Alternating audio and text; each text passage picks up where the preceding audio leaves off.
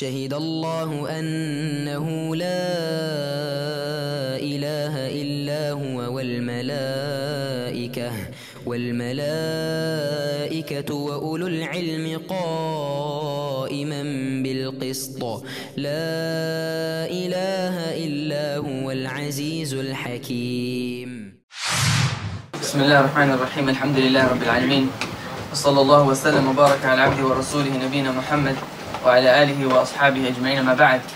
So a few points before we start. Number one, this lesson is a lesson uh, that has been going on for a long time, and we started the book again. And today, inshallah ta'ala, we're going to be going into the second chapter of the book, the, the Fiqh of Salah. The Fiqh of Salah. So we've done Tahara. If you missed it, no problem. You're still going to benefit, inshallah ta'ala.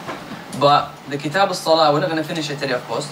So the author, rahimahullah ta'ala, after finishing Kitab al-Tahara, Fiqh, remember we said Fiqh, it splits up into four different categories.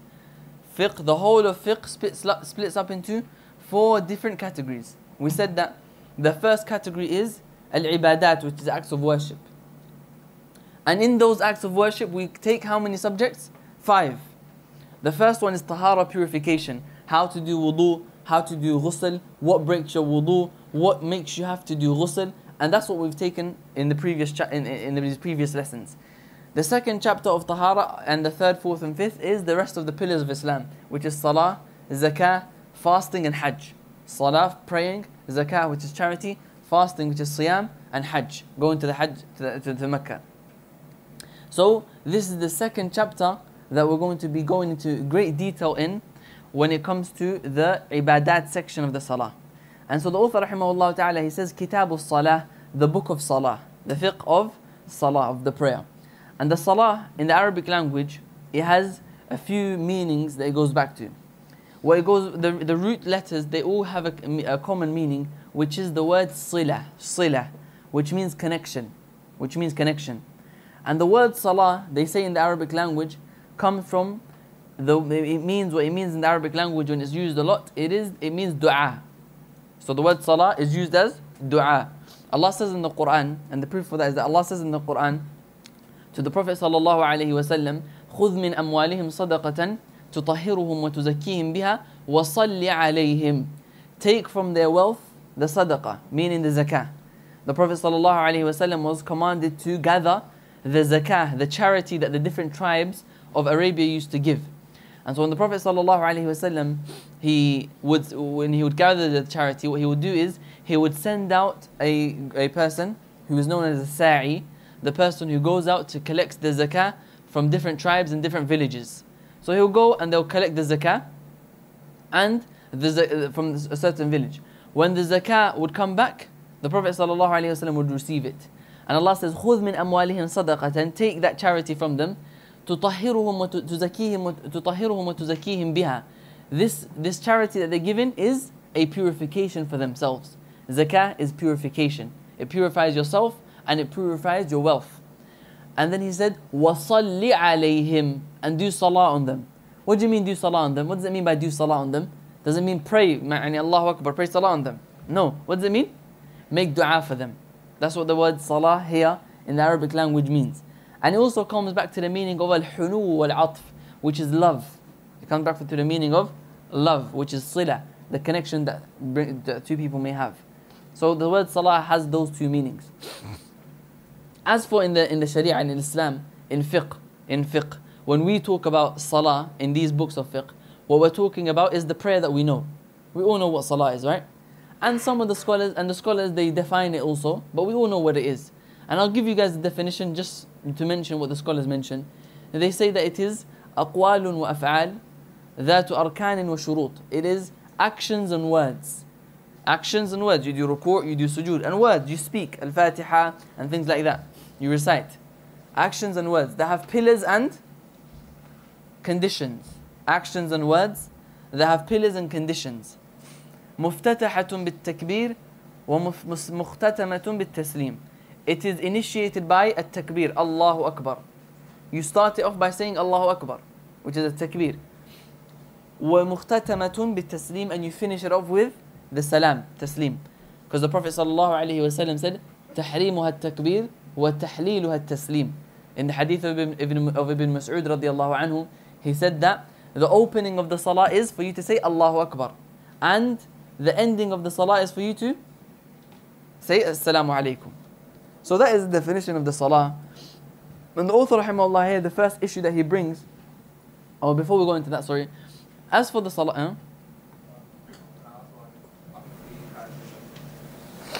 other three categories of, of fiqh. Uh, the other three categories of fiqh are, number two is al-mu'amalat, which is transactions. This is what we learn in the second category of fiqh, transactions, which you, in which you, you learn what? Buying, selling, renting, all of this kind of stuff, uh, share, shares and stuff like that. Number three is uh, al-nikah, or al-ahwal al-shakhsiyya, which is um, human relations, human relations or marital relations, you would say, marital relations, in which you learn about marriage, you learn about divorce, you learn about different ways of separation, you learn about inheritance, you learn about wills, wasiyya, when someone dies, the will. And the fourth one is al-aqdi wa shahadat, which is al-jinayat. Yani, um, you learn about criminal law, criminal law, in which you learn the different crimes that have, that require punishments in the Sharia, what the punishments are, who can be a judge, who can be a witness, and what is the evidence in court. And also the, those different. Yani, that's basically uh, those. That's the whole four part of fiqh. So we're still on the first part of fiqh, which is al-ibadat, acts of worship. Even though we've taken mu'amalat previously in the previous lessons. Okay, um, so now the salah is an obligation according to the Quran and the Sunnah and by ijma. Meaning, the Quran tells us that salah is obligatory, and the Sunnah tells us that, that, that salah is obligatory.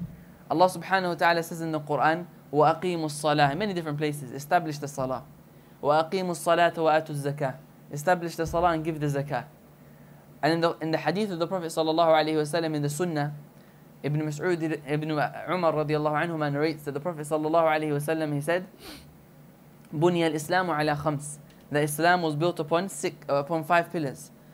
The first one was shahadat an la ilaha illallah, to bear witness that there is nothing worthy of worship but Allah, wa anna Muhammad Rasulullah, and that Muhammad is the messenger of Allah, wa iqam al-salah, and to establish the salah, wa ita al-zakah, and to give the zakah, and wa hajj al-bayt, and to do hajj to the house, wa sawm Ramadan, and to fast in the month of Ramadan. That's how the hadith was narrated in that order.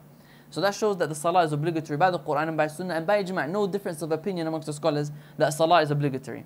Rather, they say that salah being obligatory is something that is known in the religion by necessity. What do I mean by that?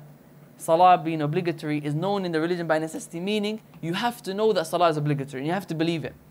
If someone says salah is not wajib upon me, I don't have to pray. Or salah is not wajib at all, we Muslims don't have to pray, what's the ruling on that person? He's a kafir, he leaves Islam. Someone says salah is not obligatory, you don't have, and the five daily prayers, they are not obligatory, you don't have to pray them. You can if you want, and you can and you don't you don't have to if you don't want to.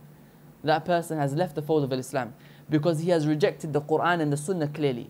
The Quran and Sunnah clearly mentions that salah is obligatory. He has clearly rejected it, and he has he he should have known this by necessity. It's something that everyone knows. Everyone knows. No one in their right mind who knows Islam says that salah is not obligatory. So anyone who believes that it's not obligatory, that person's a disbeliever. That's number one. Number two is that, that's the first uh, mas'ala, ruling on that. The second ruling is, what about the person who, he believes is obligatory and he doesn't pray? He believes salah is obligatory upon me and he doesn't pray. The one who believes salah is not obligatory, we said he's a kafir, right? Disbeliever by ijma'. No difference of opinion that he's a, he's a disbeliever. As for the one who does not pray, he never prays, he doesn't pray, he, he chooses not to pray, out of laziness, because he can't be bothered. What's the ruling on that person? The scholars here, this is where they differed. They didn't differ on if someone, he denies prayer, he says you don't have to pray, that person, they, there's no difference of opinion, he's a disbeliever. Like, and they differed on the person who, He, did, he, he, he refuses to pray. He refuses to pray out of laziness, not out of rejecting it. He doesn't reject salah, but he's just lazy. What's the ruling on that person? The majority of the scholars, they say this person is a major sinner and is, not, is still a Muslim. He's still a Muslim, but he's a major sinner. And this is the opinion of Imam Shafi'i and Imam Al-Malik, Imam Abu Hanifa and other scholars. They say that this, the, the person is a major sinner and he is a يعني is a fasiq. His court is not accepted in court. His rule is is to testimony in court is not accepted. He's an evil person. That's the that's the one opinion. The other opinion is that this person is also a disbeliever. He's a kafir, doesn't pray.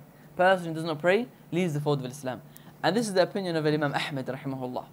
And it's also the opinion that was taken by Ibn Taymiyyah and Ibn al-Qayyim and Shaykh Muhammad ibn al-Wahhab rahimahullah and the Imams of Najd and Shaykh bin Baz and Shaykh bin Uthaymin and Shaykh Salih al-Fawzan today. They take this opinion that the person who does not pray, he is a disbeliever, kafir.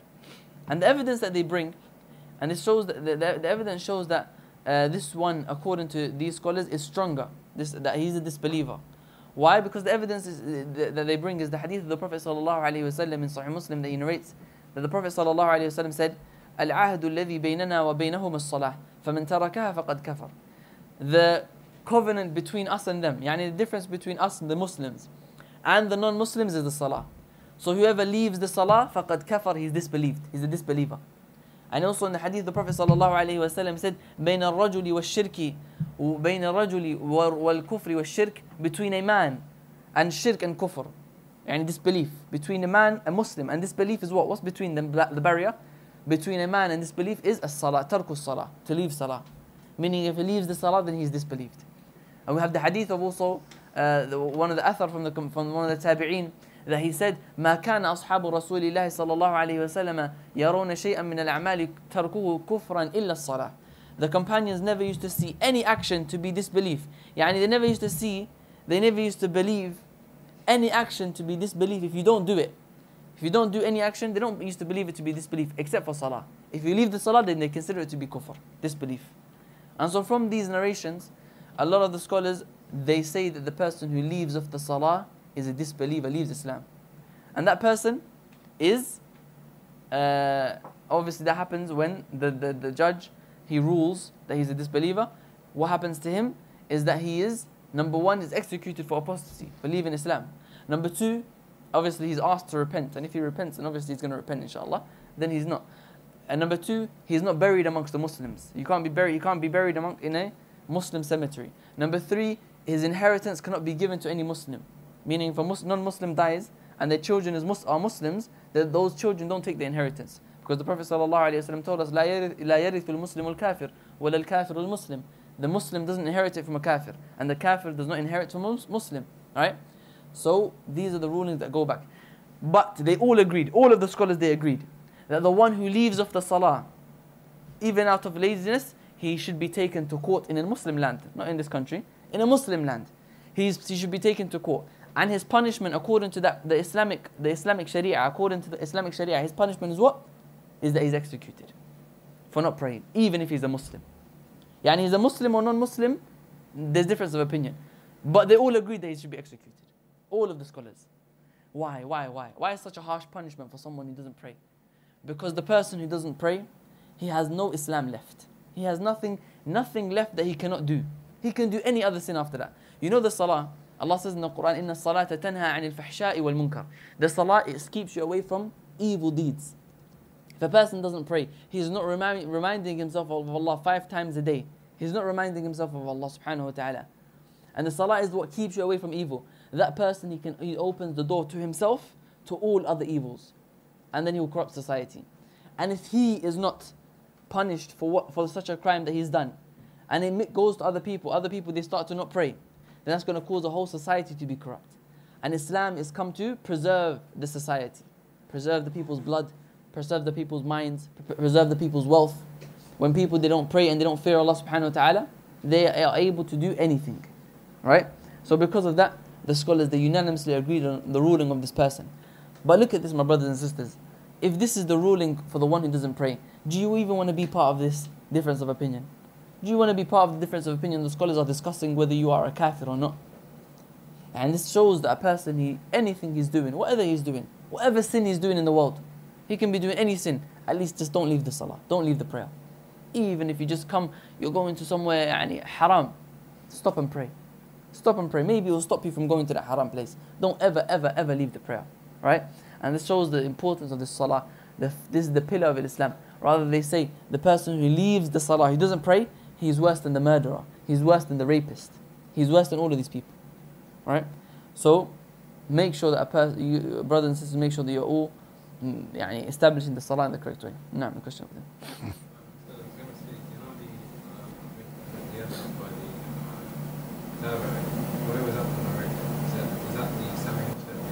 No, no, no. It wasn't rated from Sahih Muslim. It's one of the Sunan, um, one of the Masanid from Abdullah ibn Shakhir. Uh, no, no, I don't think it's intermediate. It might be intermediate, actually. It might be, but I'm not sure. I can't remember exactly which narrated. Abdullah ibn Shakhir, ibn Shakhir, uh, similar to that. No.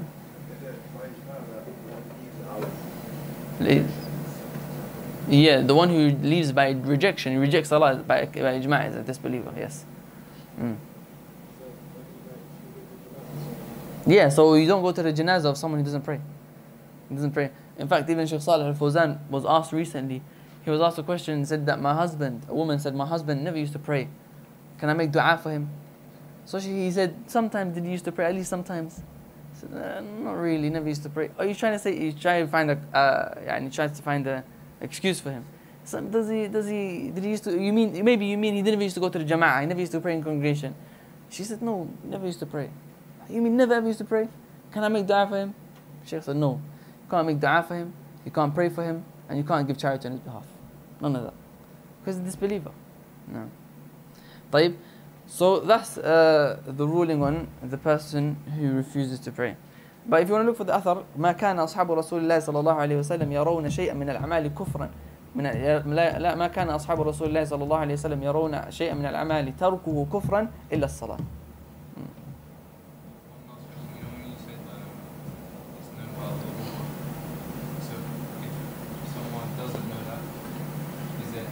Naam. If a, so you said that salah, salah being obligatory is known by necessity. If someone doesn't know it, does he have an excuse? We say it only in two cases. One, but one is he a new, he's a new Muslim, brand new Muslim. Then he's an, he has an excuse. He doesn't know you have to pray. Then he's, not, he's still a Muslim. He don't, we don't consider him to be a disbeliever. And number two is someone who was not able to learn. He wasn't able to learn due to him living somewhere. For example, where he lives. They say he's, he says he's Muslim, like and he lives in a place in a jungle where there's no no person to teach him. In that case, then he's excused. In those two situations only. Other than that, they're not excused, as long as they're able to learn. So the first thing that they speak about in Kitab al-Salah is awqat al-Salah, the times for prayers. And because Allah subhanahu wa ta'ala tells us in the Quran, inna as-salata kanat ala al-mu'minina kitaban mawquta. The Salah has been uh, prescribed upon the believers at a specific time. And the scholars, they say that from the biggest conditions of the Salah is for it to be prayed on time. And it is a major sin for a person to leave the salah until outside of its time. To pray until outside of its time. Okay? So because of that, the first chapter Imam Malik rahimahullah ta'ala mentions in his Muwatta, the first chapter he brings is Mawaqitu Salah, the times for the prayers. And so this is what a lot of the scholars of fiqh, they followed. And that the first thing that they speak about in the chapter of salah is the timing for the prayers. Before we go into that, one last issue. When is a person considered to be Tariq al-Salah, someone who leaves the salah? When? We didn't mention that, right? Yeah, if he leaves one salah, is he a kafir? Or five, or two? We say, wallahu a'lam, different. Now here is, there is also a difference of opinion. Lakin, wallahu a'lam is if a person, he never ever prays. He never ever prays. He doesn't pray nothing at all. Doesn't pray Jum'ah, doesn't pray nothing. He never prays. If he sometimes he prays, sometimes on and off, inshallah, he's still a Muslim. Even though, some scholars say, even one salah, he becomes a disbeliever. Lakin, wallahu a'lam. So be careful, yani, be careful. So he says, as-salawatul mafrudat khams. The five, the prayers which are obligatory are five. There are five daily prayers which are obligatory. So when the scholars, they say that salah is a pillar of al-Islam, what do they mean by that? Do they mean salatul witr? Do they mean the sunnah salah? What do they mean? The five daily prayers. The five daily prayers. This is what they mean when they say the pillar of al-Islam is as-salah. They mean the five daily prayers. Khamsun, huh? Number one is al-dhuhr, salatul dhuhr. Why does he start with Salatul Dhuhr? The reason why he starts with Salatul Dhuhr is because this is conforming with how the Sharia, the Quran and Sunnah has mentioned the Salah. When the Quran mentions the Salah, it starts off with Dhuhr. Allah says in the Quran, وَأَقِمِ الصَّلَاةَ. Allah subhanahu wa ta'ala says in the Quran, وَأَقِمِ الصَّلَاةَ لِدُلُوكِ الشَّمْسِ إِلَى غَسَقِ اللَّيْلِ. Establish the Salah, لِدُلُوكِ الشَّمْسِ, meaning Dhuhr time. إِلَى غَسَقِ اللَّيْلِ, until the night time. وَقُرْآنَ الْفَجْرِ, and the Fajr Salah as well, the recitation of Salat al-Fajr. So it starts off with Dhuhr. Also in the hadith of Jibreel, when the Prophet ﷺ was taught how to pray, the first salah that Jibreel taught the Prophet ﷺ to pray was Salatul Dhuhr. And it's very, it's a, one of the ways of the scholars that a person should try to follow is that they also always try to conform with the Sharia in how you speak or when you speak. And, and this is an important matter which, to be honest, concerns more students of knowledge, people who know Arabic and stuff like that. Lakin it's still a good matter to mention that a person should always try to conform with the Quran and Sunnah in their words. For example, when they have like words like mu'jiza, isma, certain words which are not in the Sharia. Mu'jiza, what does it mean? Miracle, huh? They say miracle, mu'jiza.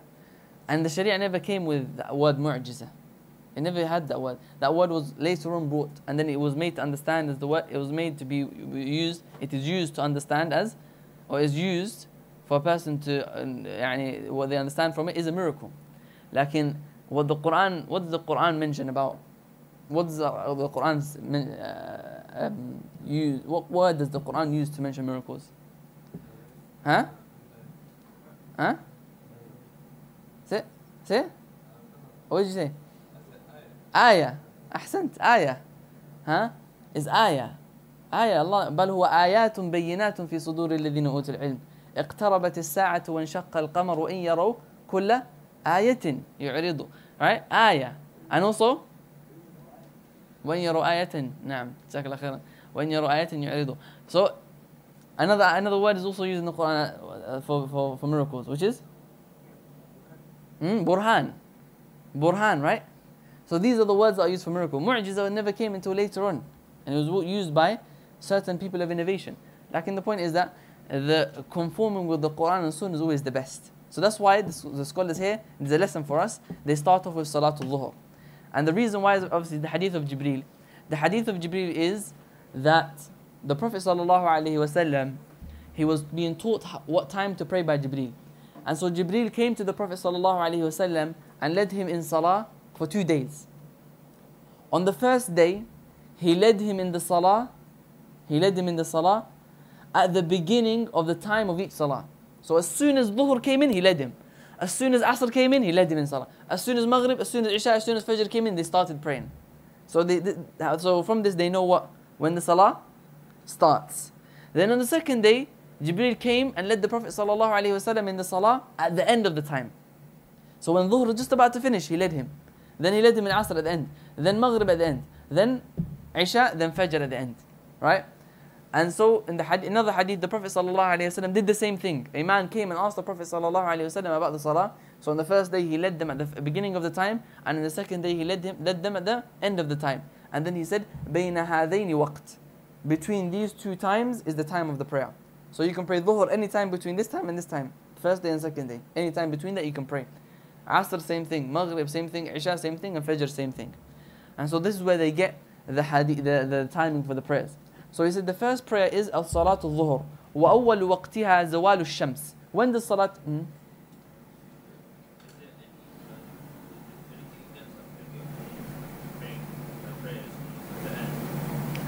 Um, we're going to learn about that inshaAllah ta'ala. But generally you're allowed to delay the prayer as long as within the time. You're allowed. It's fine. Generally. But we're going to speak about certain exceptions, inshallah.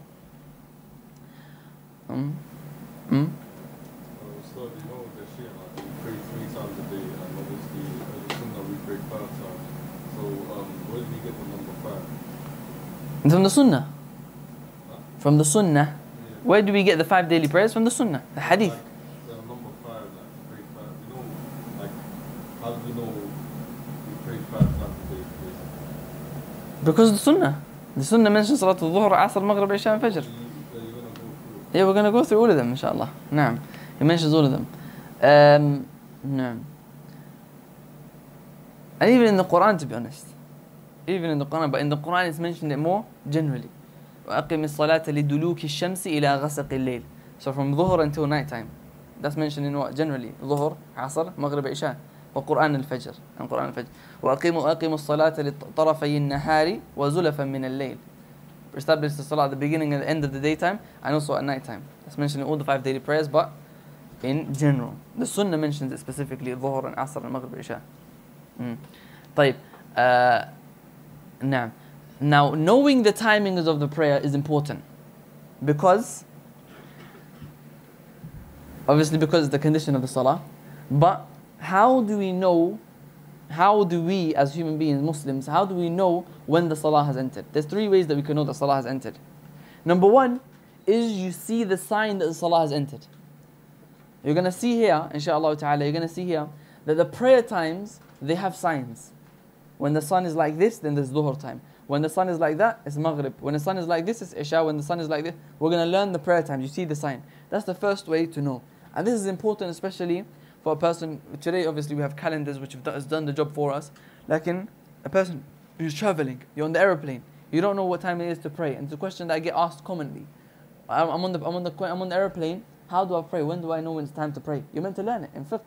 Go outside, look, look at the sun. Go on the airplane, look at the window, look at this, look for the sun, look at the sign of the prayer. And that's, that's the first way that we should all try to make sure that we know, because we're going to be in that situation one day. How do we know it's time to pray or not? You have to go look at the sun. The second way is that you are informed by a trustworthy person. So someone tells you that the salah has entered. How? How do we have that normally here? Not by calendar, by adhan. When you're in the Muslim country, you have the adhan. Is the adhan. From the conditions of the mu'adhin, the one who's doing the adhan, is that he has to be mu'taman. He has to be a trustworthy person. Because we don't trust our salah, we don't put our salah in the hands of someone who's not trustworthy. So the Muslim leader has to appoint the mu'adhineen, the people of adhan, to be trustworthy people. And so the mu'adhin, as the Prophet ﷺ, he said, al-mu'adhinu mu'taman. The mu'adhin is entrusted. The mu'adhin is entrusted. So he tells us when the salah comes in, even if you don't see the sign yourself, right? You don't look at the sign yourself, but he tells us the salah has come in. That's the second way to know. The third way to know is by calculations, which is the sun's rotation, the sun's orbit, and how the sun moves throughout the year is known. Because the sun, as, as opposed to the moon, the sun, it has the same rotation throughout the whole year, or has the same orbit throughout the year, or every year, sorry. So at the beginning of the year, the first day, we know that the longest day of the, day, the year is what? twenty-fourth of June, right? That's the longest day of the year in the U K. It never changes. The sun, the, the sun, it has its own, it has its own orbit, it has its own correct orbit, right? It never changes. The moon, it changes. Sometimes it's twenty-nine days, sometimes twenty-eight, sometimes thirty days, right? The moon, that it comes out. So therefore, that's why in, when it comes to the rulings pertaining to the sun, which is the five daily prayers, we can use calculations. We can use the calculations because it never changes through after the, uh, yeah, year to year. As for the moon, then we're not allowed to use calculations to work out when Ramadan is going to enter, right? Are we allowed to go to the astronomer and say, what time? When is the moon going to appear, the new moon, when is it going to appear, so that we know Ramadan has entered or not? Are we allowed to do that? No. What do we have to do? We have to go and see it, right? We have to go see the moon. And if it is covered with, if it's covered with the, the uh, clouds, what do we do? We assume it's thirty. We don't use calculations because the moon, it has different time. We don't know uh, when when it's going to come out and things like that. As for the sun, then we do. So um, that's how the three ways that we know uh, the prayer. So now what we're going to be learning about is the signs for us to know when the salah has entered. So Salatul Dhuhr, wa and this is a bit hard, by the way. So I'm preparing you guys now. Be prepared. It's a bit hard. It's a bit confusing. وَأَوَّلُ وَقْتِهَا Salatul Dhuhr, the first, the time when it starts, when the Salatul Dhuhr starts, Zawal al-Shams. It's at Zawal. It's something called Zawal. And this is for people who are, who are learning fiqh. And hopefully, inshallah, all of you guys are going to be attending the rest of the lessons as well. It's important for you guys to know a lot of wordings in fiqh, certain terminology, certain words. From amongst these words is the word Zawal. You need to know what the word Zawal means. Zawal does not mean midday. Dhuhr does not come in at midday. At midday on the, on the dot. That's not what zawal means. Zawal, it comes from the word mala yamilu, which is to lean, lean, it leans.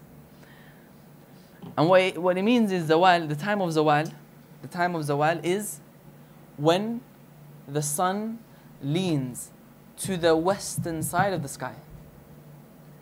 Write that down and I'll explain it to you, inshallah. When the sun leans to the western side of the sky. The sun leans to the western side of the sky. Like, when the sun comes out, when the sun rises, when, where does it rise from? East or the west? East, right? Everyone agree? The sun rises from the east. When it rises, it goes and it, it keeps going and it keeps going and it keeps going until it gets to the middle, right? It gets to the middle of the sky. This is known as al-istiwa. This, this time is called al-istiwa. And this is the time when you're not allowed to pray and the sun is the highest point of the sky. It's in the middle of the... It stays in there for around five minutes. For around five minutes. You're not allowed to pray sunnah salah in this time. Then it starts to go to the western side of the sky. Slightly leans to the western side of the sky, the, the sun.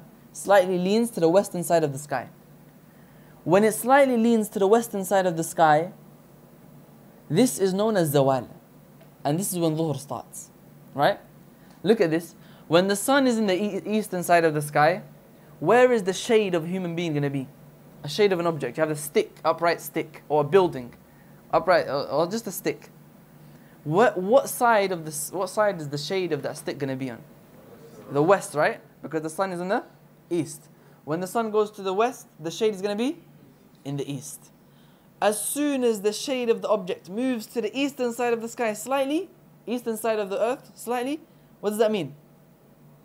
It is zawal, because the sun has gone into the western side of the sky. So the point is that as soon as the sun moves from the middle of the sky to the western side of the sky, this is called zawal, and this is when Salatul Dhuhr starts. Is that clear? Everyone get that? Everyone understand that? Who doesn't understand? It's confusing to some people. Shall I repeat it? Huh. When the sun is in the middle of the sky, it's called istiwa. As soon as the sun moves from the middle of the sky to the western side of the sky, slightly moves to it, then this is called zawal. Is that clear? Hmm? Okay. Yani if I have, if I have, a, if I have a light, I have a light, it's moving from this part, goes to the western side of the sky, then this this is this is zawal. This is when the Salatul Dhuhr starts. طيب. وآخره, when the Salatul Dhuhr finish, إذا صار ظل كل شيء مثله بعد ظل الزوال. When the it finishes, dhuhr finishes, when the shade of the object becomes the same length as the object. When the shade of the object becomes the same length as the object. As the sun keeps going, the shadow of the objects, they become longer and longer, right? Right? The sun keeps going. By the time you get towards the end of the day, the shadows of the objects on the, everywhere, the stick, that stick that we have, it becomes longer and longer. So let's say you have a one meter high stick. In normal places on the earth, because we're going to learn certain places not like this, and most places not like this, some places of the earth, like Mecca, when the sun is in the middle of the sky, how long is the shadow of the object? There's no shadow, huh? Because the sun is above you, right? So there's no shadow, it's just underneath you, right? So there's no length, the shadow has no length, right? That's how it is. When zawal comes, what happens? Your shadow gets longer, a bit longer, right? Gets to the eastern side of the sky. It's just a very short, very small shadow. It keeps going, right? Until the shadow gets, and the shadow gets longer and longer and longer, right? It keeps going. When does Asr time comes in? Uh, sorry, Dhuhr finish and Asr comes in also. Dhuhr finishes when the shadow of the object becomes the same length as the object. At midday, there's no shadow. Keeps going until the shadow becomes longer and longer until it becomes one meter, just like the stick. We have a one meter high stick. The shadow of that one meter high stick becomes one meter. That's when Dhuhr finishes, and that's also when Asr starts. Asr starts as soon as the shadow becomes one meter and a bit. Gets a bit longer. Huh? So that's when Dhuhr finishes. He says here, بعد ظل الزوال, after ظل الزوال. And this is something called ظل الزوال and also فيء الزوال. It has two names. What is that? I said to you guys, right? When the sun is in the middle of the sky, how long is the shadow of the object? When the sun is in the middle of the sky, how long is the shadow of the object? Huh? No shadow. Sun in the middle of the sky is right above you, like this light. Right above me, no shadow here, underneath me from the, from the light, right? In some countries, in London, in London, I don't know, most of you probably have not noticed, but you notice after you learn this lesson. That's when, you, that's when I started to notice anyway. You start noticing after you learn this lesson. At twelve p m or twelve, the middle of the day, go outside in London, especially in winter, and look at your shadow. How long is your shadow? It's quite long. You have a shadow in London. You have it because of where the earth is, uh, because where uh, U K, the U K is on the earth, it's not near the equator. It's, yani, it's towards the, nor uh, the, the northern part of the earth. Huh? So it has a shadow. There's still some shadow. This shadow is considered, it's called Fay'u Zawal, the shadow at the time of Zawal. That shadow shouldn't be there in normal circumstances, because the sun is the highest point, therefore in normal circumstances it should be directly above you, but because of where it is in the earth, it still has a shadow. What do we do in that situation? How do we now know when Dhuhr finishes? This is the hard part. How do we now know when Dhuhr finishes?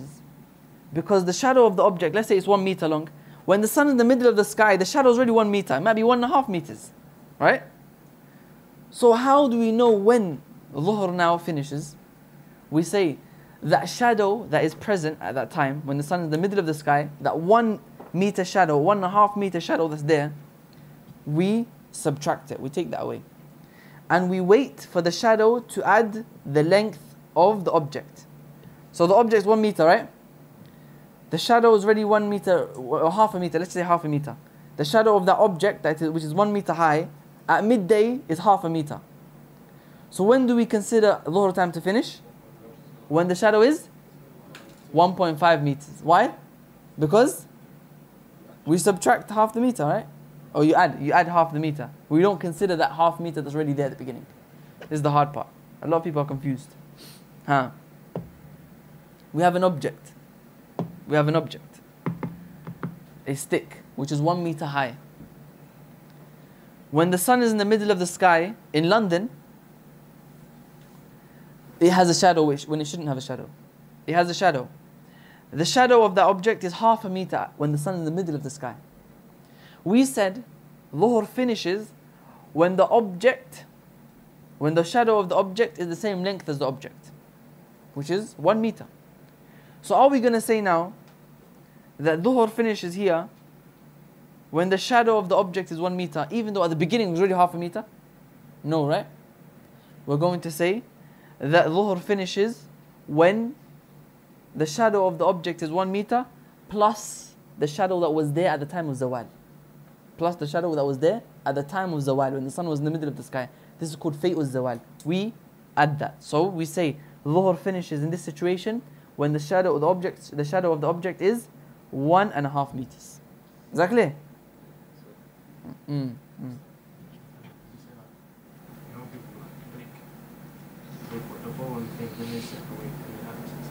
Sorry? Yeah, yeah, yeah. When you're weighing something, you know, when you weigh something, you you put the bowl, you put the bowl on the weigh, on the weighing machine, and then you press. You know, you definitely did that with your gym food.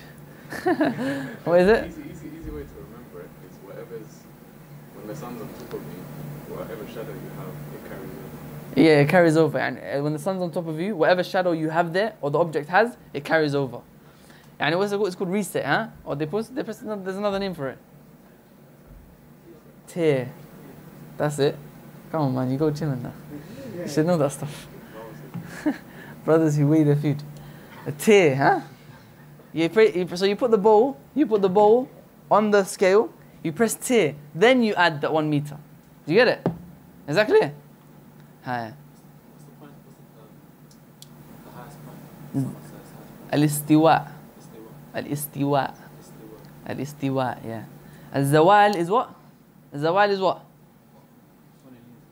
When it slightly leans to the side of the sky. And this is important. The word zawal is going to come up in different parts of fiqh. It comes up in what? Siyam, fasting. It comes up in different parts of fiqh. So you need to know, know this word zawal. It's not midday.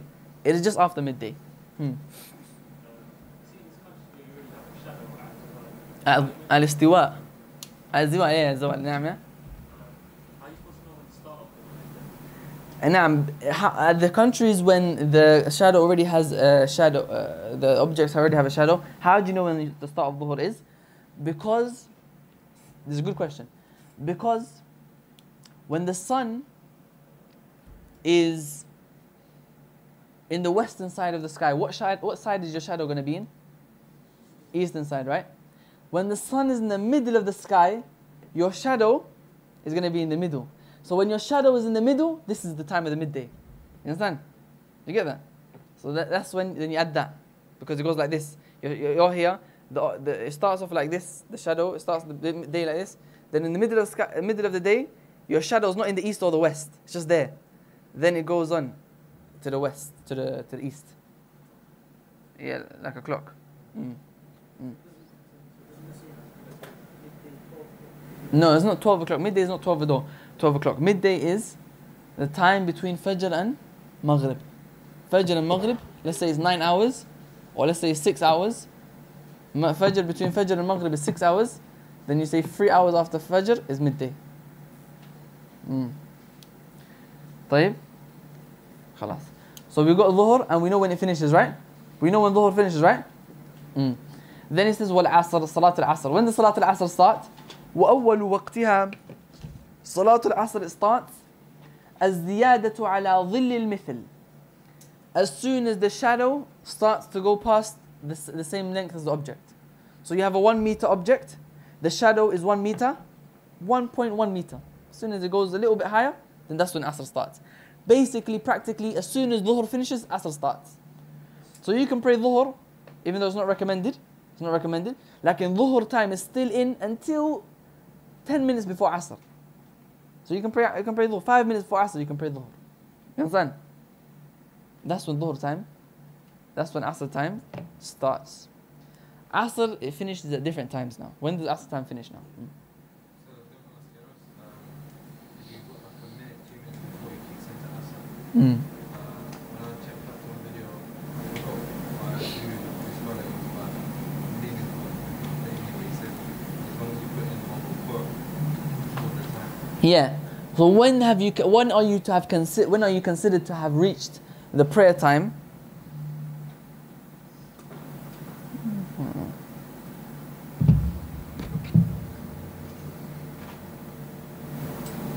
Uh, sister side, huh?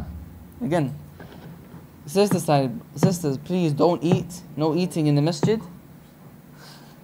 It's a picnic out here, huh? Allah musta'an. No, no, it's not good. It's not good. No eating and talking, sister side. There's people complaining. It's not nice, and it's not nice. And someone's trying to come here to learn, and you're eating probably smelly food, and you're talking. Wallah, it's not nice. It's really not nice. You're distracting people from learning the deen of Allah. Don't be a problem. Don't be someone who's going to be distracting someone else from learning the deen of Allah. It's not, it's not nice at all. You're distracting people, and you're... Yani, if you wanted to come here just to socialize, you can come after the lesson, though. We'll have... Wallah, we'll, you know, we're going to have a ping-pong table here if you want. We'll bring it. I know you guys don't play PlayStation. We'll bring that if you want. But you do whatever you want outside the time of the lesson. But during the lesson, it's time to, to be serious, huh? We're going to have a ping-pong table here soon. Don't worry. Seriously, seriously. It's ordered. It's coming. But, like, seriously, brothers, like, sisters, don't... At the time of the lesson, it's not a joke. It's not a joke. Time of the lesson, don't be eating, don't be... Put that away and stop talking. Or go go outside. Come back after the lesson finishes. You can come, you can chill. The message is open. You can chill, relax, do what you want. You can even talk loudly. No problem. Do whatever you want. It can be your place to revise for your schoolwork. No problem. During the lesson, be quiet. During the lesson, don't distract other people. طيب. hmm. No. Sorry? Turn around. Turn down, A C. He's got the remote for A C. Wazid, you had the remote, huh? Inshallah, Ibrahim when he comes. No, wait for Ibrahim, sorry about that. Hmm. Yeah, fatta. Is the A C, if you find the A C remote as well, look for it. Bring it, inshallah, yeah? Jazakallah khairan. Ha. A C, yeah? It's upstairs? Oh, it's on top of it. Yeah, can someone get it? You can get it too, brother. Just turn it down, huh? Mm? Is it on top?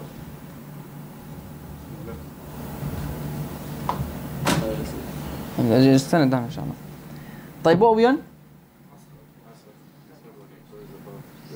Asr. We know when Asr starts, right? When does Asr finish? Now, Asr, it has different timings. Number one is the time... Nah, I didn't finish answering the question, huh? Sorry. The question was, when have you, when are you considered to have reached the prayer time? And it's correct that if you reach one rak'ah before the prayer finishes, prayer time finishes, then you reach the prayer. In ruku', ruku'. No, you finish ruku'. You get into ruku' and you finish ruku'. Because the Prophet ﷺ said, "Man adraka rak'atan min al man adraka rak'atan min al-asr faqad adraka as-salah." Or "Man adraka rak'atan min as-salah faqad adraka as-salah." Whoever reaches one rak'ah from the prayer, then he's reached the prayer. طيب. Asr time it finishes. The first time it's called finish is the time that you are that it is okay to delay Asr until. Write this down. The time that it is okay to delay Asr until.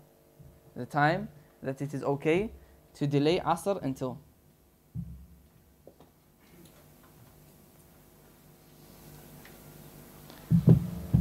It is okay to delay Asr until the shade of the object, the shadow of the object, becomes double the length of the object.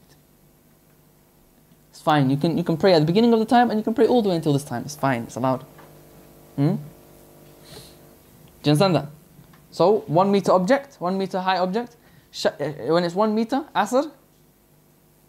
Huh? When the one meter object shadow becomes one meter, Asr what? Asr starts. When it becomes two meters, you should have prayed in that time. It's best. Hmm? Yeah? So in the U K, I use a one meter stick. Um, so when it's two point five, the shadow. Yeah, yeah. Uh, according to our example. Obviously, I don't know the exact numbers. But yeah, according to our examples, yeah. Huh. Um, they say earlier, later, Asr. No, this is different. We're going to talk about that, inshallah. The Hanafis, they say, the Hanafis, they say, Asr starts at this time. That's why they pray later. You find the, brother, the Hanafi brothers, they pray later because they say Asr starts at this time when the shadow is two, double the length. Like in the majority of the scholars, and the evidence show that it starts at when it's one the sh same shadow, the same length as the object. You're allowed to delay. Number two is, it is disliked to delay until this time. It's disliked to delay Asr until this time. It is disliked to delay Asr until this time.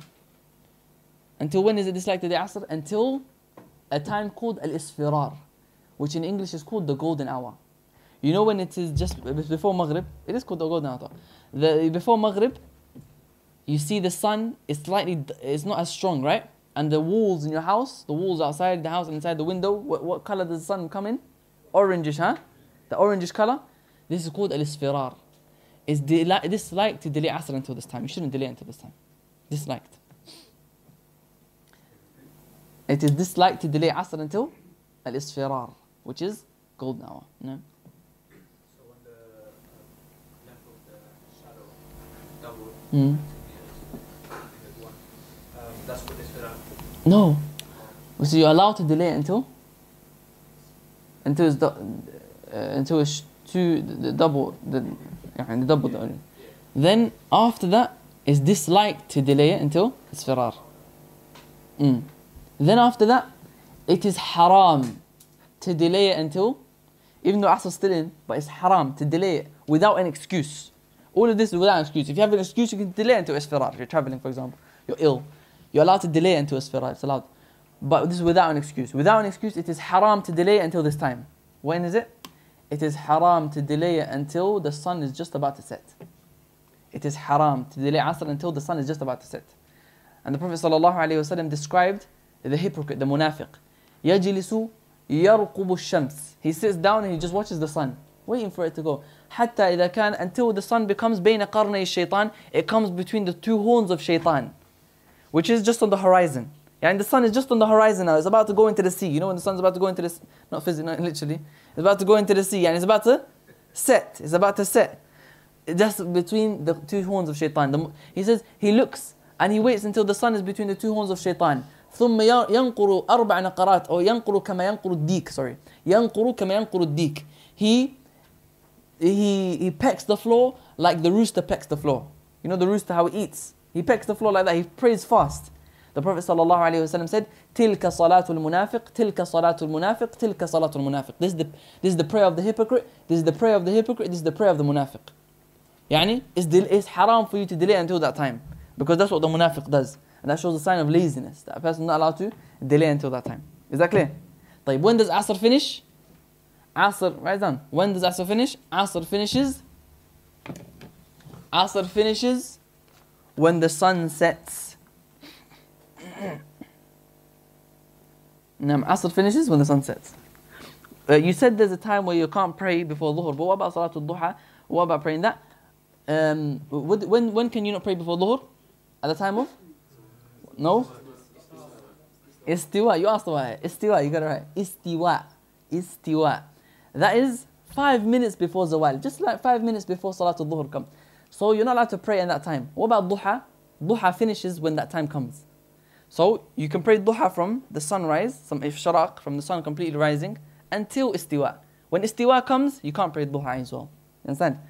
Um, on Friday, there's Sa'at al-Istijab. Are you allowed to pray two rak'ah to ask dua? Yes. So the Shafi'i, they say, Friday, there is no time where you're not allowed to pray. You're allowed to pray. You are allowed to pray. According to the Shafi'iyah. Uh, Wallahu alam. Lakin also another opinion is that some scholars say only you should make dua, yani. Instead of praying, you make dua. Wow, no questions, huh? No. Yeah.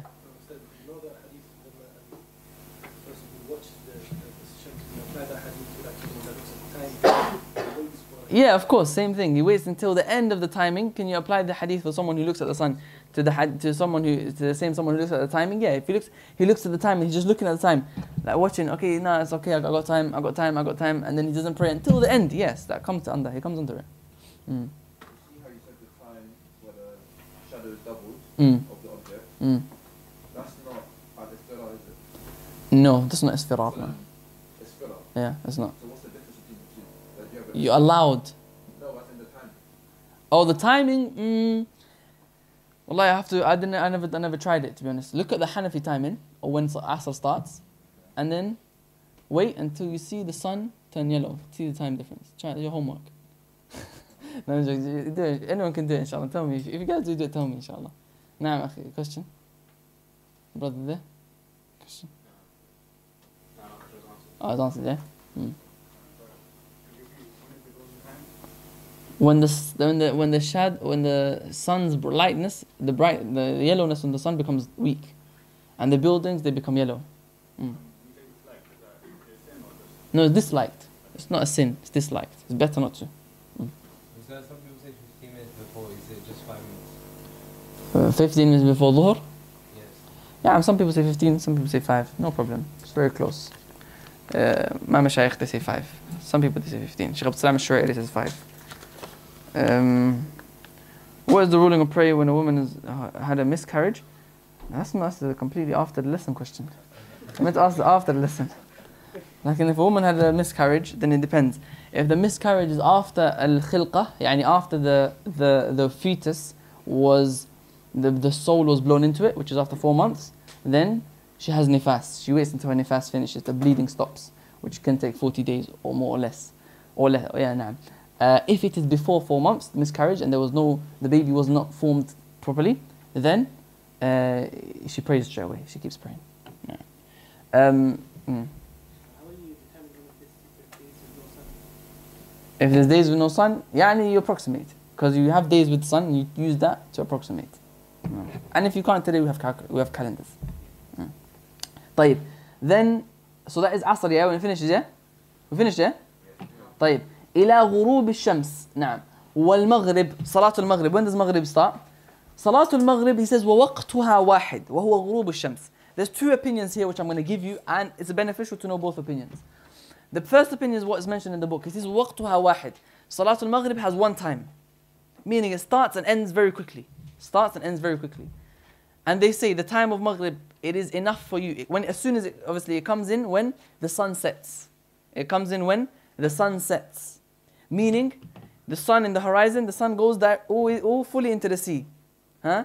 Fully gone. You can't see the sun anymore. If you look into the horizon, the sun, all you can see is the remaining light of the sun. The sky is still light, bright, but the, the actual sun is gone. Do you understand? That's, that's called sunset. That's when the sun is set. This is called Maghrib, that's when it starts. Then they say the Maghrib is waqtuha wahid, it has one time, meaning it's very, very short.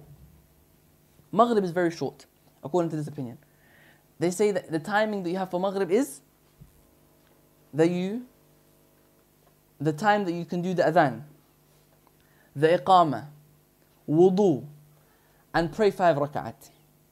That's the time for Maghrib. Adhan, iqama, wudu, and five rak'at. Why? Because of the sunnah after Maghrib as well, right? So that's why you see a lot of our parents, what did they say? Maghrib is? Sure, Maghrib is quick, quickly pray, right? That's why in a lot of masjids, what do they do? They do aqam, adhan, and then straight away what? Iqamah. They don't even pray sunnah between it, right? Because they, according to the majority of the scholars, this is the opinion of the majority of the scholars, that Maghrib is very short and it's safe. You should pray Maghrib very quickly, right? And that is the time for Maghrib. So, so approximately, so adhan, iqamah, wudu, five rak'at. How long is that? Approximately twenty minutes, fifteen, twenty minutes, right? That's how long Maghrib is according to them. That's the first opinion. Why is it beneficial to know? Because this is what a lot of our parents, they act by, and a lot of masajid even act by. Another opinion, which is the opinion, the old opinion of Imam Shafi'i, also the opinion of a lot of Hanabila, is that Maghrib, it finishes when the redness in the horizon goes away. You know when the sun sets, when the sun is gone, what do you see in the sky? Still brightness, right? And you see some red. You see some redness in the sky, right? This is called Al-Shafaq Al-Ahmar. This is called the red horizon. The red horizon. When the redness in the horizon goes away, this is when Maghrib finishes. So according to this opinion, what? It's a bit longer, right? Maghrib is much longer. Maghrib is much longer. The evidence that they have, look at this, is Al-Qadim la yakhruju hatta yaghibu shafaq al-ahmar. They say the old opinion of Imam Shafi'i, and this is the, the stronger opinion according to Imam al-Nawi, is that Maghrib does not finish until the redness in the horizon goes away. Because the hadith of the Prophet sallallahu alaihi wasallam, waqtul maghribi idha ghabat ash-shamsu ma lam yasqut ash-shafaq. He said that Maghrib is until the is from when the sun sets until the red the horizon goes away, yani the redness in the horizon. Wa an Buraydah al-Aslami radiyallahu anhu, Buraydah, he narrates that the Prophet sallallahu alaihi wasallam anna sa'ilan sa'ala Rasulullah sallallahu alaihi wasallam an mawaqit as-salah. The Prophet sallallahu alaihi wasallam, he prayed with the people. A man asked the Prophet sallallahu alaihi wasallam about the timings for prayer. And so the Prophet ﷺ, what did he do? And the first day he prayed at the beginning of the time. And the second day he prayed at the end of the time. And then on Maghrib, what did he do on Maghrib according to this, this hadith? فَصَلَّى بِهِ الْمَغْرِبِ فِي الْيَوْمِ الْأَوَّلِ حِينَ غَابَتِ الشَّمْسِ. He prayed Maghrib at the beginning as soon as the sun set, at the first day. And the second day, وَصَلَّاهَا فِي الْيَوْمِ الثَّانِي قَبْلَ أَنْ يَغِيبَ الشَّفَقِ. And the second day he prayed Maghrib before the sun, the, the, the redness in the horizon went away. Just before, right? And then he said, Aina Sa'il, where's the questioner? And the, the, he said, it's me. And the question is, and the Prophet ﷺ said, Baina hadaini waqt. This is the this is the time for prayer. And this is the opinion Imam al-Nawi rahimahullah, he says, Al-ahadithu as-sariha, al-ahadithu as-sahiha musarraha bima qalahu fil qadim. The clear evidences they show, the authentic evidences they show that uh, the the opinion of the old opinion of Imam Shafi'i is stronger. Wa ta'wilu ba'dha ba'dha wa ta'wilu ba'dha muta'adhdhir. And we can't find an explanation uh, to go with the other opinion. So therefore this one is stronger. Wallahu a'lam. فَهُوَ الصَّوَابِ is correct. وَمِمَّ اخْتَارَهُ, from the scholars of the Shafi'iyya who chose this opinion, is Ibn Khuzayma, Al-Khattabi, Al-Bayhaqi, Al-Ghazali, and Al-Baghawi. And other scholars, they take this opinion from the Shafi'iyya and from other than the Shafi'iyya as well. So this seems to be stronger. Wallahu a'lam. Maghrib finishes when? When the redness in the horizon goes away. Naam. Abdul Karim.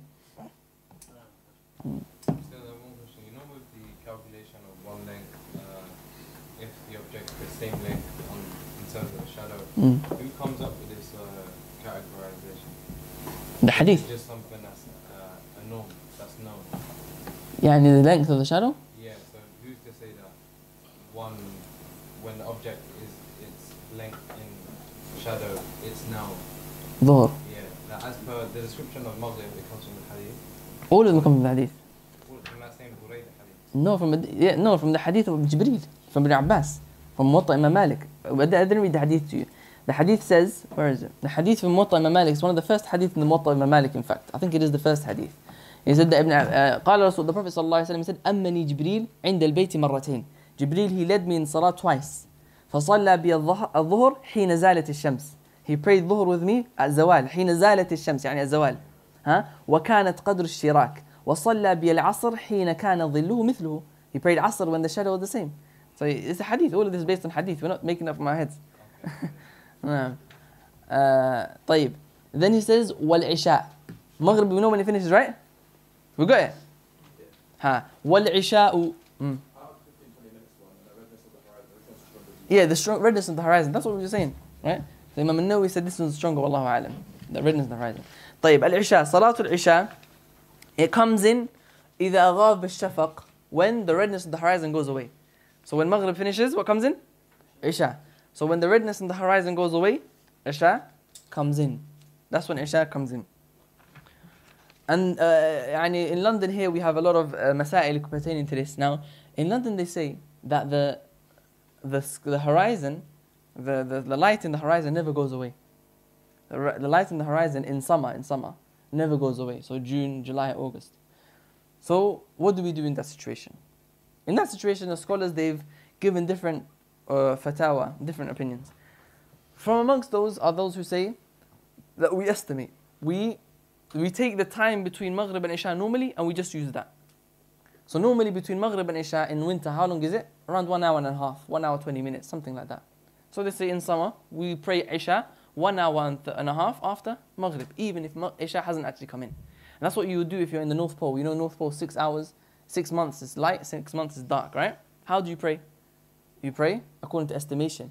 You pray Fajr at this time, six A M normally, Dhuhr comes in at twelve. According to estimation, according to how it would be in a normal time, right? And so that's what they say here, in, in, in, and that's what, what's the evidence for that is the hadith of Dajjal. The hadith of Dajjal. Who knows the hadith of Dajjal? When, where's, where's, who knows where, where, what we're speaking about? Where the evidence here is? Hmm. At the back. At the back.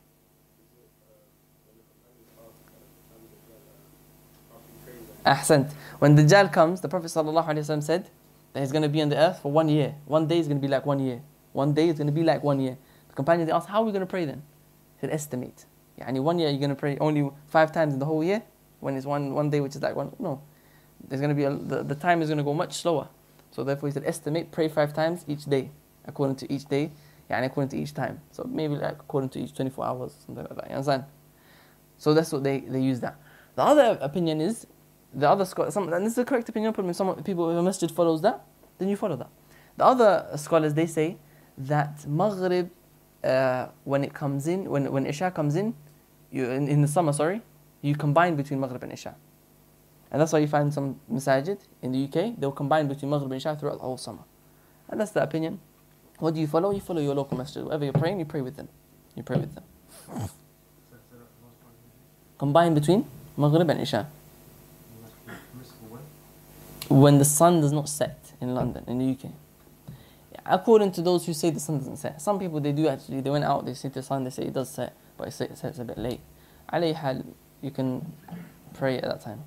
Wow, a lot of questions, huh? Alhamdulillah. What about a person who doesn't pray the Jama'ah in the masjid?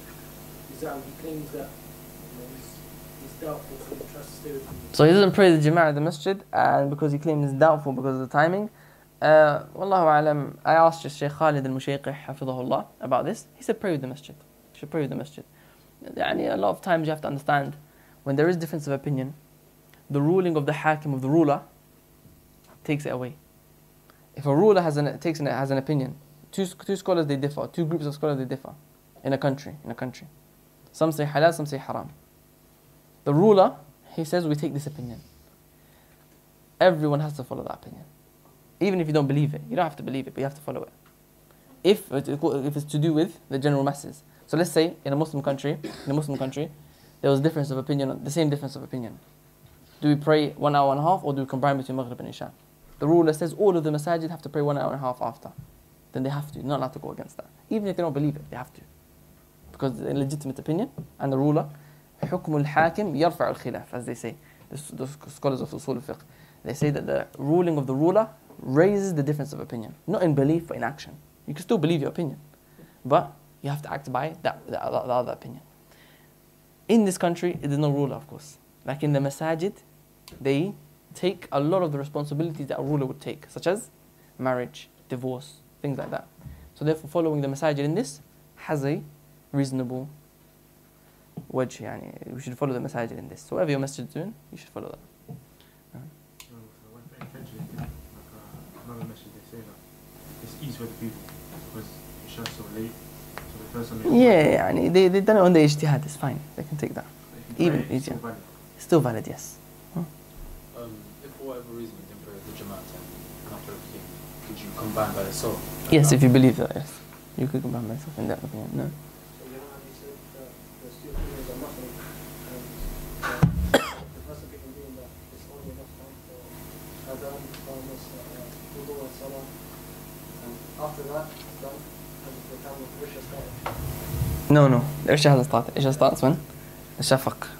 The last question. What do you mean by combining Isha? Pray Maghrib straight after you pray Isha. So you pray Maghrib, Assalamu alaikum, stand up, pray Isha straight away. At the time of Maghrib. Yeah, because Isha doesn't come in. According to that. You don't have to go sleep after Isha. No, no, because I heard that like, you're allowed to combine it if necessary. No, that's not, that's not what we're talking about. We're not talking about sleeping. It's not, you're not allowed to combine if you want to sleep. No. It's not allowed. We're talking about a different issue. Combine after you sleep, that's, that's not fatwa at all. Just for sleep, no. No. Al-Isha, وأول وقتها, it starts when the Isha starts? When? The redness in the horizon goes away. وإذا و... نعم إذا شاف غاب الشفق وآخره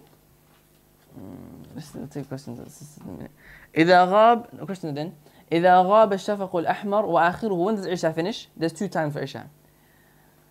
في الاختيار يعني you're allowed to delay until you're allowed to delay until write it down you're allowed to delay Isha until according to the Shafi'i what this book meant what the متن بشجاع the author mentions here is إلى ثلث الليل until one third of the night.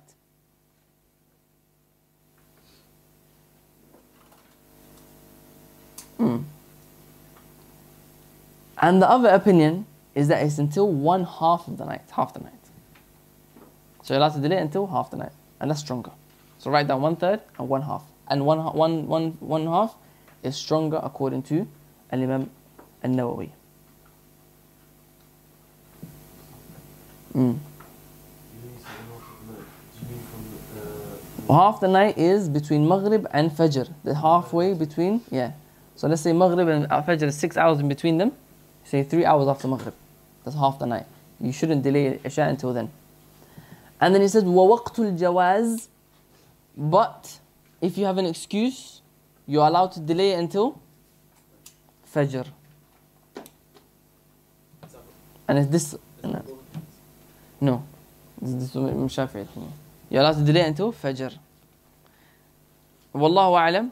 What is what should be stronger is that what a lot of scholars they mention is that you should only delay until half the night. And you shouldn't delay until Fajr. You should not delay until Fajr. And rather it finishes at half the night. It finishes at half the night. Because the Prophet sallallahu alaihi wasallam said, Waqtul Isha ila nisfil layl. The time of Isha is until half the night. So therefore that's strong opinion that is until half the night. And it is allowed to delay until half the night. That's when Isha finishes and you're allowed to delay until that time. Is that clear? Is that clear? Mm. So the fact that after or after that period of time, the Isha comes half, you still have to maybe not get it. No, you still have to pray. And you, you get sin. You get sin for delaying it, yeah. You get sin for delaying it. No. Hmm? Half the night, past half the night. وَالصُّبْحُ Fajr, Salat al-Fajr is وَأَوَّلُ وَقْتِهَا طُلُوعُ الْفَجْرِ Salat al-Fajr, it starts when the sun rises. When the sun first rises, this is the time for Salat al-Fajr. When the sun rises, this is time for Salat al-Fajr. And as soon as... So now this is important to know, there's a few things. Here you're going to find in the books of fiqh, you're going to find the scholars, they say al-waqt al-Fajr al-Thani, the second Fajr. Or al-Fajr al-Sadiq, the true Fajr. Why? Because there's a fake Fajr. There's a fake Fajr. Fajr Al-Fajr Al-Kadhib or Al-Fajr Al-Awwal is what they say is a light that is, in, is horizontal in the sky. What happens is, and I read, I read it recently actually, that the sun, from the, the, the reflection from the sun onto the atmosphere causes a light in the nighttime. So it's nighttime and it's before Fajr, but a light is seen in the sky. And that's from the reflection of the sun onto the atm- atmosphere of the earth. So it reflects. What's this? The, the scholars, they call this what? Al-Fajr al-Kadhib. Why? Because this is not when Fajr actually comes in. This light is not from the light of the sun, the rising of the sun. So therefore, you're not allowed to pray, and you can still eat if you're fasting. So it has no rulings connected to it. Lakin, they mention this because they say, how do you know, how do you, how can you tell the difference between the true Fajr and fake Fajr? Two ways. The fake Fajr, Fajr al-Kadhib, the light is horizontal, is vertical. The light is vertical, and it goes across the sky like that. As for the real Fajr, then it is horizontal. It goes across the horizon. Alright, is that clear? Second thing is that what comes after the fake Fajr is darkness. So you see light and then it's dark again. The real Fajr, you see light and it becomes brighter and brighter and brighter until the sun comes up. So as soon as you see the first, the, the first horizontal light in the sky, in the horizon, then this is called al-Fajr. This is when Fajr starts. soon, Tulu' al-Fajr, as soon as you see the first bit of light in the sky. That's why we pray Fajr and it's still dark and then outside, right? Because there's a little bit of light. And it gets lighter and lighter and lighter and brighter and brighter and brighter. وَآخِرُهُ فِي الْإِخْتِيَارِ You're allowed to delay until, you're allowed to delay until, write it down, write it down. You're allowed to delay until al-isfirar. Al-isfirar is different to al-isfar. Al-isfirar is the seen, al-isfirar. And isfar, which is asr time, is the sad, isfar, isfar. Al-isfirar is when there is light on the earth and you, to the point that you can see people. Yani, it is allowed for you to delay until that time. Without any, it's not disliked. Yani, um, you know when, you, when Fajr comes in, it's dark, right? If you wait until forty, fifty minutes, what happens? It becomes blue, the, the earth becomes blue, you can see things, right? This is called al-isfar. You shouldn't delay until that time. Disliked. It's disliked to delay it past that time. Until that time, you shouldn't, you can delay it. But past that time, you shouldn't delay it. Disliked. Hmm? Around forty to fifty minutes after Fajr starts. Hmm? Yeah, when it starts to become light, so you can start seeing people, basically. You shouldn't delay. You can, you're allowed to delay until then. After that, it's disliked to, to delay until then. Then it finishes when?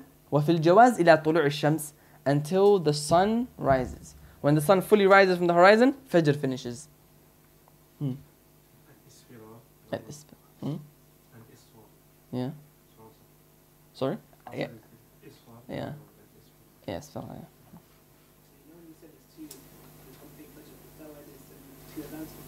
No, no, no. Two adhan is different. Two, the first adhan is for the people who are praying, just to make so you guys, so everyone knows that it's time. Fajr is about to come in. Stop praying and have it. Oh, and for the people who are about to fast, it's about to, it's about to come in Fajr. So quickly eat. Mm, last question. Yeah. Um, I heard that with so much surgeon media, like they say that they can't see when the sun rises or something like that. No, they calculate the time of Fajr or something. Uh, there's a They pray like, they say the start time Fajr like at one something. Oh, the calculations, Fajr time. Oh, that's a, they didn't even come to my mind to speak about that, subhanAllah. Um, we'll speak about it in a minute, inshallah. Then. So Fajr, we know when it starts, right? And you're allowed to delay until? Isfar.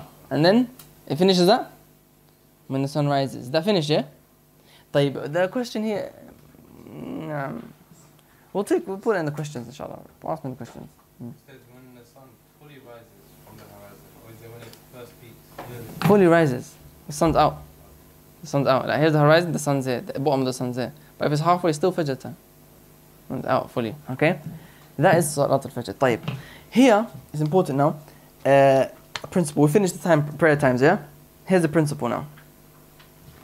It is, number one, I'm going to give you a few principles. Number one, it is recommended to pray each prayer at the beginning of its time. It is recommended to pray each prayer at the beginning of its time. As soon as it comes in, it's recommended. Why? Because the hadith of the Prophet ﷺ, he said, when he was asked, but Ibn Mas'ud narrated, the Prophet ﷺ was asked, أَيُّ الْعَمَلِ أَفْضَلُ Which action is the best? The Prophet ﷺ said, الصَّلَاةُ عَلَى وَقْتِهَا Praying عَلَى وَقْتِهَا on its time, at the beginning of its time. Therefore, praying at the beginning of each time is the best. Except for two, two situations. Number one is Salatul Dhuhr. Salatul Dhuhr. It is recommended, write it down. It is recommended to delay Salatul Dhuhr. Sorry, it is recommended for the Imam of the Masjid to delay Salatul Dhuhr. On an extremely hot day until it cools down. It is recommended for the Imam of the Masjid to delay Salatul Dhuhr on an extremely hot day until it cools down. You got that, yeah? Because the Prophet ﷺ said in hadith narrated by Al-Bukhari and Muslim, أَبْرِدُوا بِالظُّهُرِ فَإِنَّ شِدَّةَ الْحَرِّ مِنْ فَيْحِ جَهَنَّمِ Delay Salatul Dhuhr until it becomes cool, because the extreme heat is from the breath of the hellfire. The extreme heat is from the breath of the hellfire. So that's why the Prophet ﷺ would, come, would delay Salatul Dhuhr until there's some shade. Because a lot of the time there's no shade, right? The sun is di almost directly on top of us. There's also almost no shade. So until some shade comes out so that people can walk into the shade and come to the masjid. From this we understand what?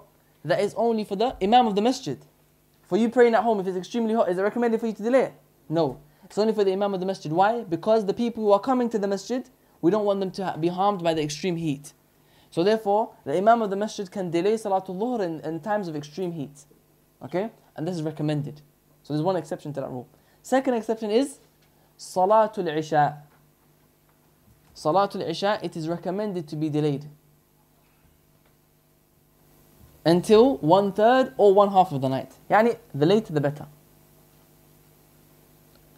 For who? Number one, for the one praying at home, the woman. The woman praying at home, men praying in the masjid. For the woman praying at home, if she thinks that she's not going to forget it. Yani, if she thinks she's going to forget Salatul Isha, then you pray at its time. You're used to praying at the beginning. Then if you, you think, if I'm delayed, I'm going to forget it later on. Let me pray now. You pray now, it's better. Lakin, if you wanna, if you think you're not, you know, you know you're not gonna, you're not gonna. Uh, forget, then the woman should pray at home, then she should delay it. Number two, it's also recommended for the imam for the masjid. The masjid is recommended for them to delay Salat al-Isha until half the night, if it's easy for the people. And if people got work in the morning and they can't, then no, the imam doesn't do it because it's better. Why? Because the hadith of the Prophet sallallahu alaihi wasallam when he was at home and the, the Isha, it was almost half the night. Ibn Umar, uh, Umar ibn Khattab went to the Prophet sallallahu alaihi wasallam and said, Ya Rasulullah, raqad al-nisa'u was-sibyan, the women and the children, they're sleeping. So the Prophet sallallahu alaihi wasallam kharaja, wal-ma'u yaqturu min sha'rihi. He came out and water was dripping from his hair, from wudu. And he said, Innaha lawaqtuha lawla an ashqa ala ummati. He said, this is the time for Isha. If it wasn't hard for my ummah, I would have delayed it. So he done this in order to show us that this is the sunnah. But normally he wouldn't do that. Why? Because it's hard for the people. People are sleeping. People need to go to work. But if it is easy, for example, you're among, you're in a masjid where there's only students of knowledge and they sleep in the masjid. For example, sometimes uh, I was told by some of the brothers who in the Damaj, that Shagiah al Hajuri, he was he would delay the salah. Sometimes he would say, we'll apply the sunnah so that we would delay the salah until half the night. Because they, the brothers are there, they, they sleep in the masjid, some, most of them. So they, that's all they're doing, they're just seeking knowledge, they're not doing anything else. So they don't have work in the morning and things like that. So it's fine. Like in the situation where it's a public masjid, then it's not recommended for that person. So these are the two situations where it is recommended to delay the salah. The third thing that, the last thing the brother uh, reminded me about is the Salat al-Fajr. Why people, some people pray one A M, some people pray three, some people pray five. And this is important, it's slightly, it's not really important to know. Like the khalas is that you should follow your masjid. You should follow your local masjid. Lakin, the reason why there is difference of opinion is that uh, Salat al-Fajr, obviously we said in the U K, we said that the sun never sets, right? So therefore it never rises, it's always there. So therefore when does Fajr come in? That in the summer, we're talking about in summer, in summer. When does it come in that situation? According to those people who say it doesn't set. Some people say it does set in London. Northern England, it, do, it doesn't set. Like in, if, let's just say it doesn't set. So then when does Salat al-Fajr actually come in? Then we have to use calculations, right? And the scholars of the past, they, were, they knew about astron astronomy.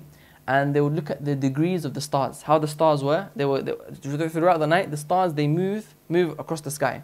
And they move at certain degrees. And when the stars are at a certain degree, the sun comes up, according to those calculations, okay? When the sun is at a certain degree, what degree is it? Some of the scholars, they say thirteen degrees, some of them say fifteen, some say eighteen. Some of those people who say eighteen, according to them, then Isha is, then Fajr comes out early, very early. So they say, we can't, we can't look at the sign for Fajr. Therefore, we have to work according to degrees. We take the opinion that it's eighteen degrees, and a lot of scholars, they take the opinion it's eighteen degrees. So therefore, the stars are at eighteen degrees at one A M. Others, they say no. You follow your local masjid. Wallahu a'lam. I wanted to do a bit more, like inshallah ta'ala, we'll stop it there because of the time. Um, and we'll take the questions, bi'idhnillah ta'ala.